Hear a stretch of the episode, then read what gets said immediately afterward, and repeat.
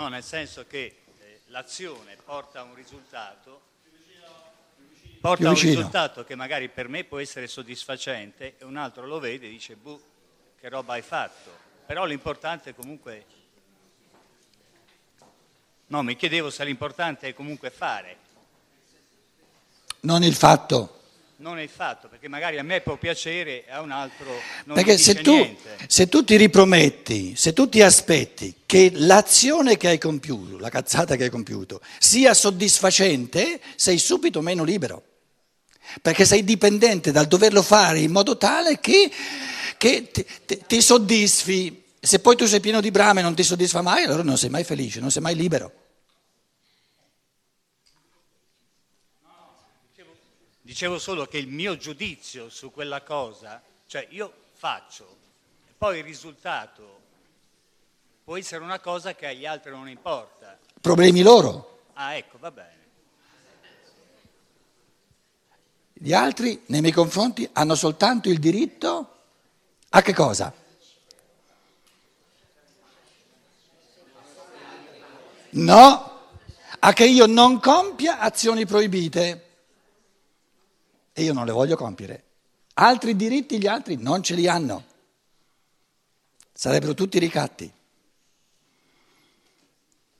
Ci volevo arrivare stamattina, ma voi continuate a interrompere, parlate più voi di me, santa pace.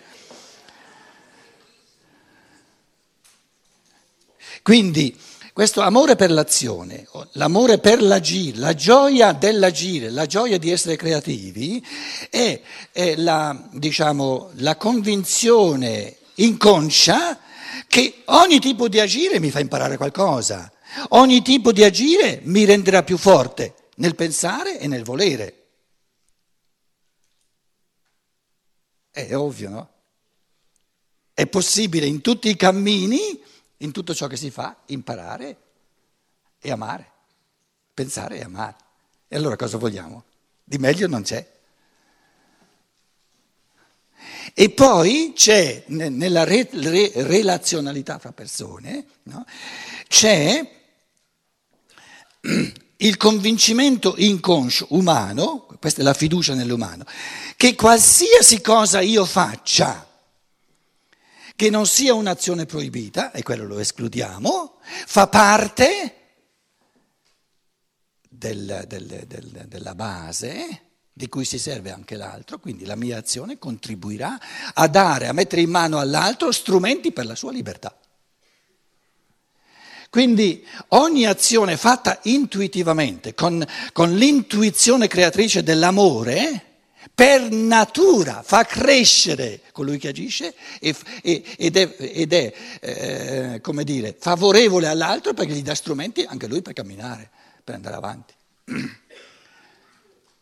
Quindi ogni azione libera favorisce l'umano in me e nell'altro, perché è libera, favorisce, incrementa la creatività libera e di meglio non c'è.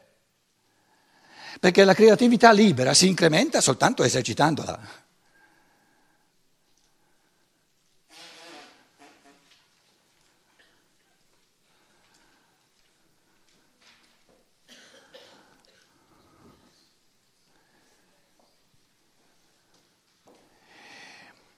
Dove abbiamo il fenomeno puro dell'amore per l'agire, non per l'azione, perché non è ancora capace di avere l'amore per un'azione, per l'agire. Nel bambino. Il bambino è puro amore all'autoesplicazione, all'agire, al fare. Si muove, fa, piscia, fa la cacca, va tutto bene. Se voi non diventerete come bambini non entrerete nel regno dello spirito creatore. Quindi si tratta di recepire dentro alla coscienza questo, questa fiducia assoluta nell'umano che tutto ciò che io compio in quanto uomo mi porta avanti. Può portarmi avanti, a meno che io poltrisca nel pensiero, eccetera.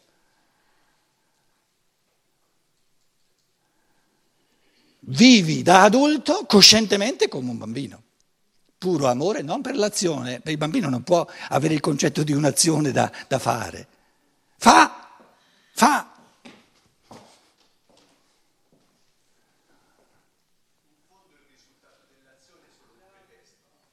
Sì, è un ricatto.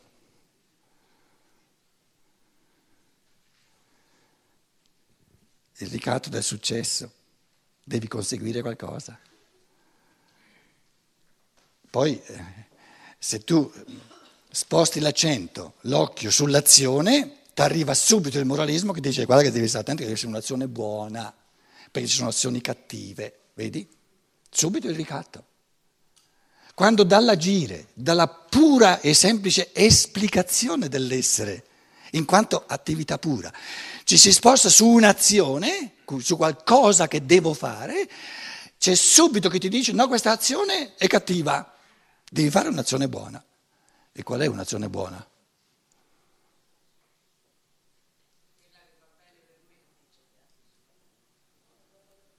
E come faccio a saperlo? Lo so soltanto agendo. Quindi vivere è uno sperimentare. Io non posso sapere in partenza che una pennellata eh, su un quadro che sto facendo sarà quella migliore. Devo farla la pennellata, devo, devo, dipingere e poi vedere cosa salta fuori.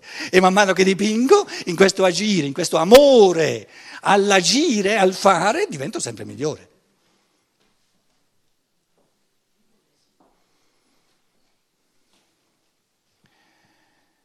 Quindi l'uomo è l'artista del vivere.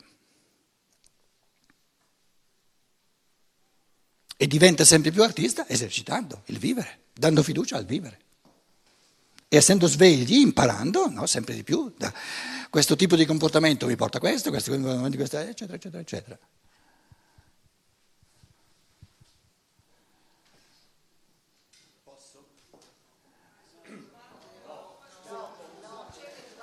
La maggioranza dice no, ti, ti, ti, ti vieta di... Io, io faccio parte della maggioranza.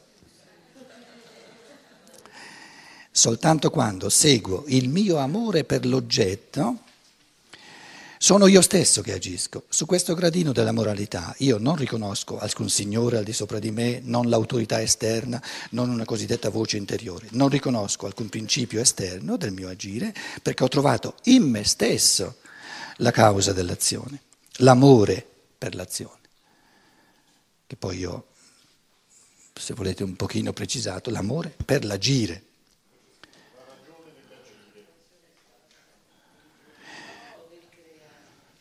Com'è? Non esamino razionalmente se la mia azione sia buona o cattiva.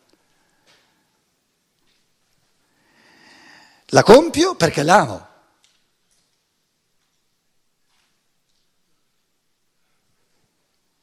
Essa sarà buona se la mia intuizione, immersa nell'amore, si trova situata nel giusto modo entro il connesso mondiale da sperimentarsi intuitivamente. Adesso ditemi voi cos'è questo connesso mondiale cosmico da sperimentarsi intuitivamente.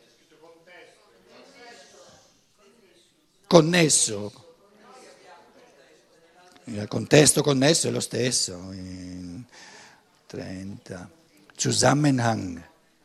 Zusammenhang.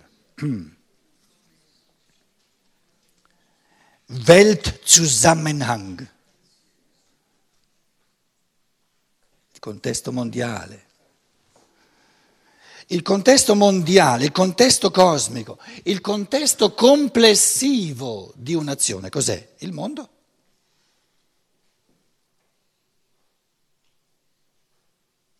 È possibile vivere un'azione, me in questo momento, in un piccolo centro in tutto il suo contesto. Certo, il pensare, non c'è limite al pensare, il pensare abbraccia inizialmente naturalmente per sommi capi, però abbraccia per il fatto che io dal lato della percezione ho la percezione del livello delle forme morte, il minerale, ho la percezione del vegetale, ho la percezione dell'animale, ho la percezione dell'umano, ho già un quadruplice contesto in cui io sono posto. E dico l'umano è il sommo di tutto ciò che è percepibile.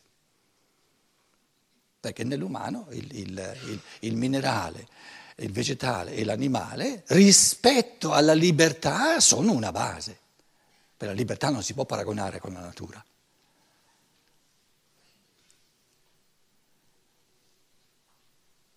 E allora se dico, se faccio l'esperienza in me stesso, di essere in questo contesto di natura, l'emergenza del fattore dello spirito libero che crea liberamente, allora mi chiedo, sono l'unico, l'unico spirito libero creatore io? No, sono nel contesto di altri spiriti creatori che mi hanno creato, perché io non mi sono creato, l'uomo non si è creato da solo.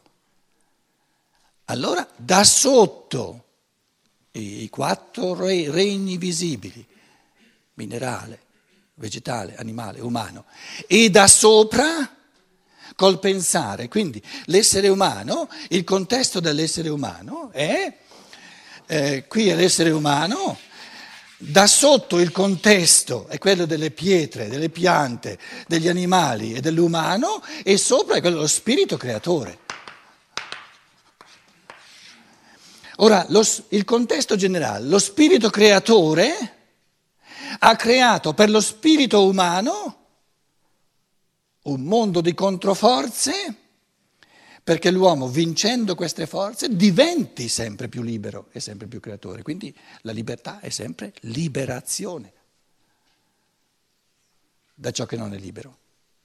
Quindi libertà è un liberarsi dai tentativi del gruppo, della morale tradizionale, eccetera, eccetera, di fagocitarmi e io esercito la libertà, faccio emergere lo spirito creatore rintuzzando questi tentativi di ricattarmi, di ridurmi a un automa morale e esercitando sempre di più la creatività del mio spirito. Questo è il contesto universale. E quindi, e quindi la minima azione in cui mi esperisco come spirito creatore la pongo in questo contesto della natura e dello spirito. E l'essere umano è la cerniera, è questa tensione fra natura e spirito. La morale passata è un frammento di natura. Se io agisco in base alla morale passata sono un automa mi, mi, mi ripeto ciò che c'è già stato, riscaldo un, un piatto già fatto ore prima. Questo è il contesto. Quindi il contesto dell'evoluzione umana è la tensione all'infinito tra spirito, creatore e natura. Determinismi di natura, creazione libera dallo spirito. Questo è il contesto dell'umano.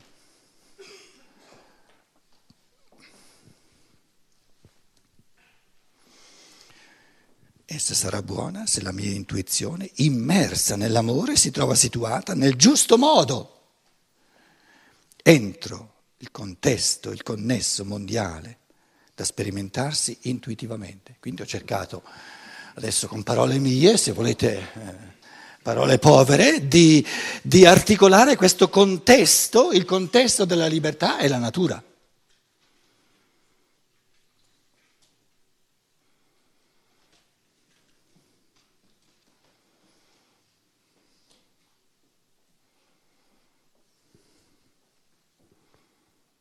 Questo contesto lo posso capire soltanto col pensiero, intuitivamente. In questo contesto, cosa vi dice l'affermazione no, l'uomo non è libero? Si illude di essere libero, ci sono soltanto determinismi di natura, si illude di essere libero.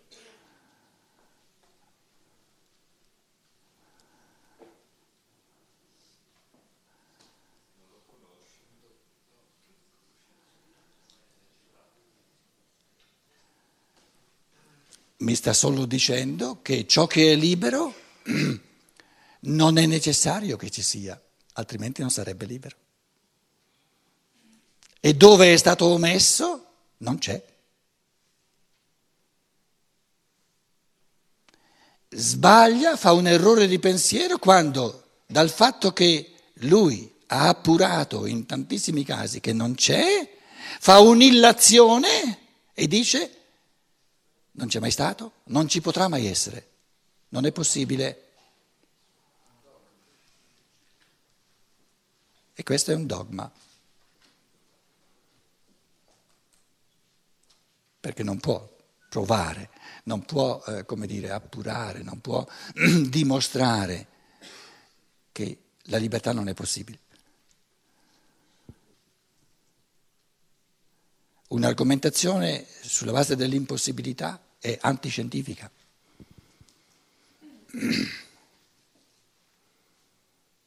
Scientifico è tenersi ai dati di fatto, non ai dati di eventuale impossibilità.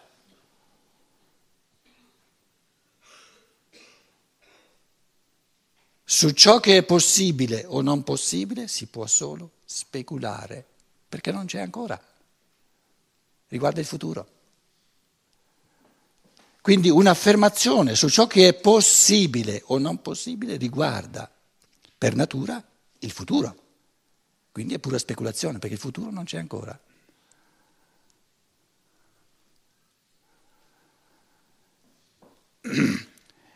Allora, a questo scienziato naturale noi potremmo dire, sì, però tu guarda i livelli di libertà di uno Steiner, quello non è futuro, ma se lui l'occhio, l'organo per cogliere ciò che è libero non ce l'ha, non ce l'ha, non lo capisce e dirà sì, no, è perché in Rudolf Steiner la biologia, il biologico, la, la, la mistura dei geni funzionava in un altro modo. Se la libertà si potesse dimostrare apoditticamente di necessità non sarebbe libera. Quindi la libertà, ciò che è libero, è convincente solo per colui che si vive libero, non per l'altro.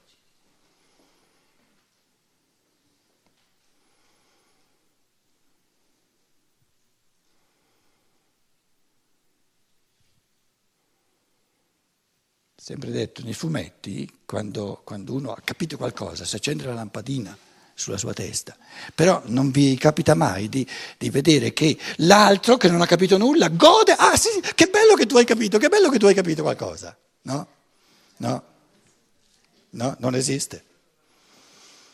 Che bello che tu hai capito, sono contentissimo che tu hai capito qualcosa e io non capisco nulla.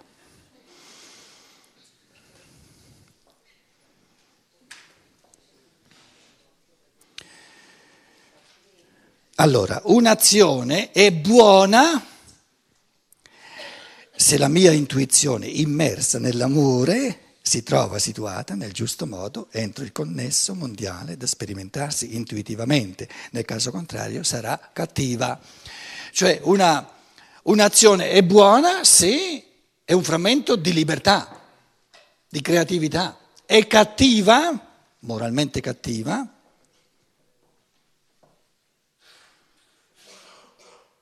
se in questa azione c'è una omissione di libera creatività. Quindi il cattivo non è mai in qualcosa che c'è. Il male morale non è mai qualcosa che c'è. Il male morale può essere soltanto la carenza del bene morale e il bene morale è soltanto la libertà.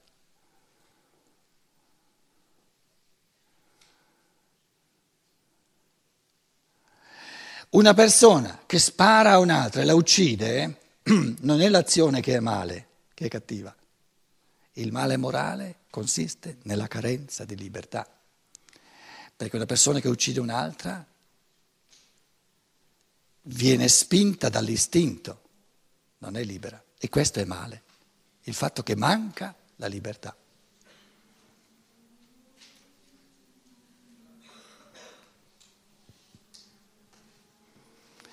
Perché se noi eh, come dire, ci, ci, incentriamo sull'azione, togliamo l'occhio dal, dal, dal, diciamo, dall'esperienza della creatività libera e gli diciamo non fare queste azioni, fai altre azioni.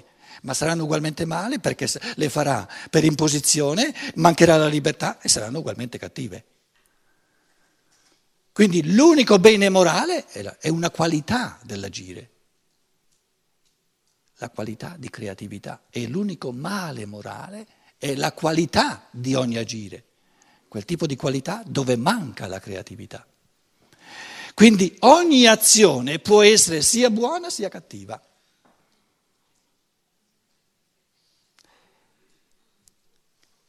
E se è per natura precludente la libertà, come uccidere l'altro, la persona libera non la vuole e non la fa mai.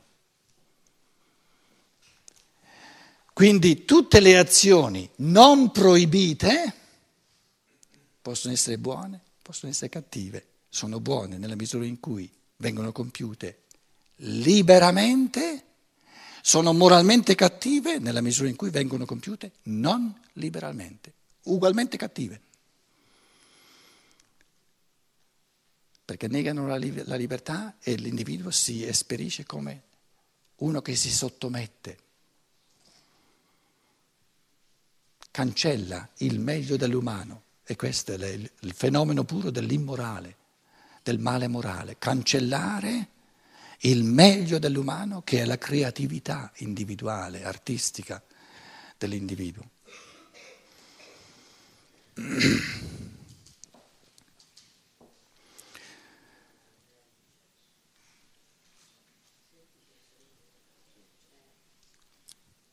non esamino razionalmente se la mia azione sia buona o cattiva, la compio perché l'amo. Essa sarà buona se la mia intuizione immersa nell'amore si trova situata nel giusto modo entro il connesso, il contesto mondiale da sperimentarsi intuitivamente. Nel caso contrario sarà cattiva. E neppure mi domando come agirebbe un altro uomo nel mio caso ma agisco come io, in quanto individualità particolare. Quale particolare individualità? Mi vedo spinto a volere, però mi vedo spinto a volere. La traduzione italiana porta via elementi liberi. Mi vedo spinto, allora non sono libero. Mi vedo indotto, mi vedo. Mi sento. Star fuori, mettersi fuori agisco in quanto sono innamorato. Allora funziona. Di, dell'agire che sto compiendo.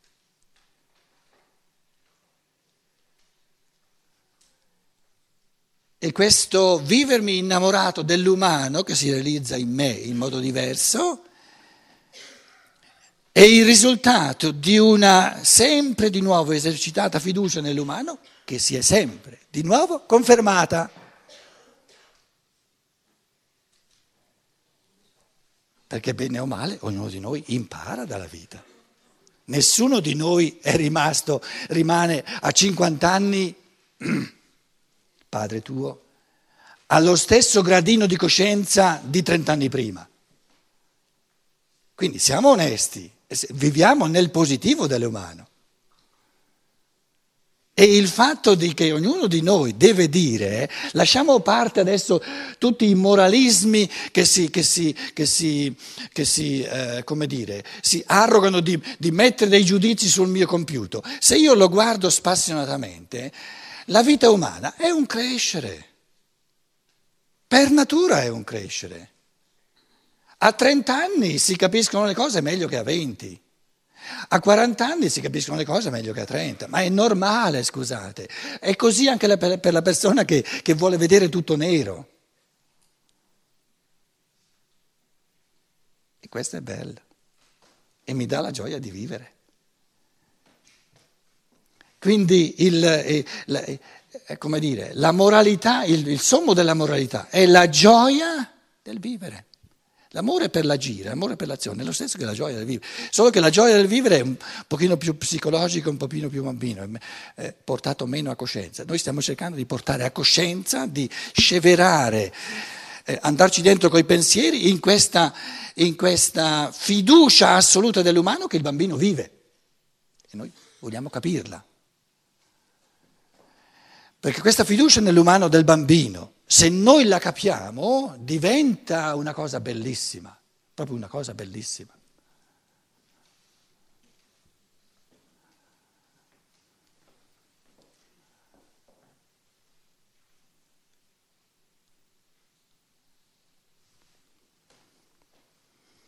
Luciana mi sta dicendo quando è che finisci? Non l'uso comune, termino il paragrafo e poi facciamo una pausa, non l'uso comune, non il costume generale, non una massima umana generale e nemmeno una norma morale mi guida in modo immediato ma il mio amore per quell'azione, il mio amore per l'agire. Non sento alcuna costrizione, non la costrizione della natura che mi guida nei suoi impulsi, che mi, che, che mi costringe, che mi spinge nei suoi impulsi, non mi guida. Non la costrizione del comandamento morale. Io voglio semplicemente estrinsecare il mio essere, ciò che è in me.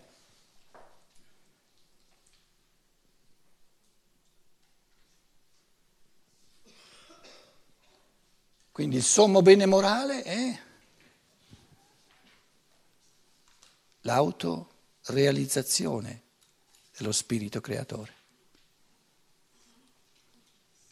Eh, cosa ci può essere di più alto, moralmente più alto? Che il realizzarsi in ogni azione, in ogni agire dello spirito creatore, libero.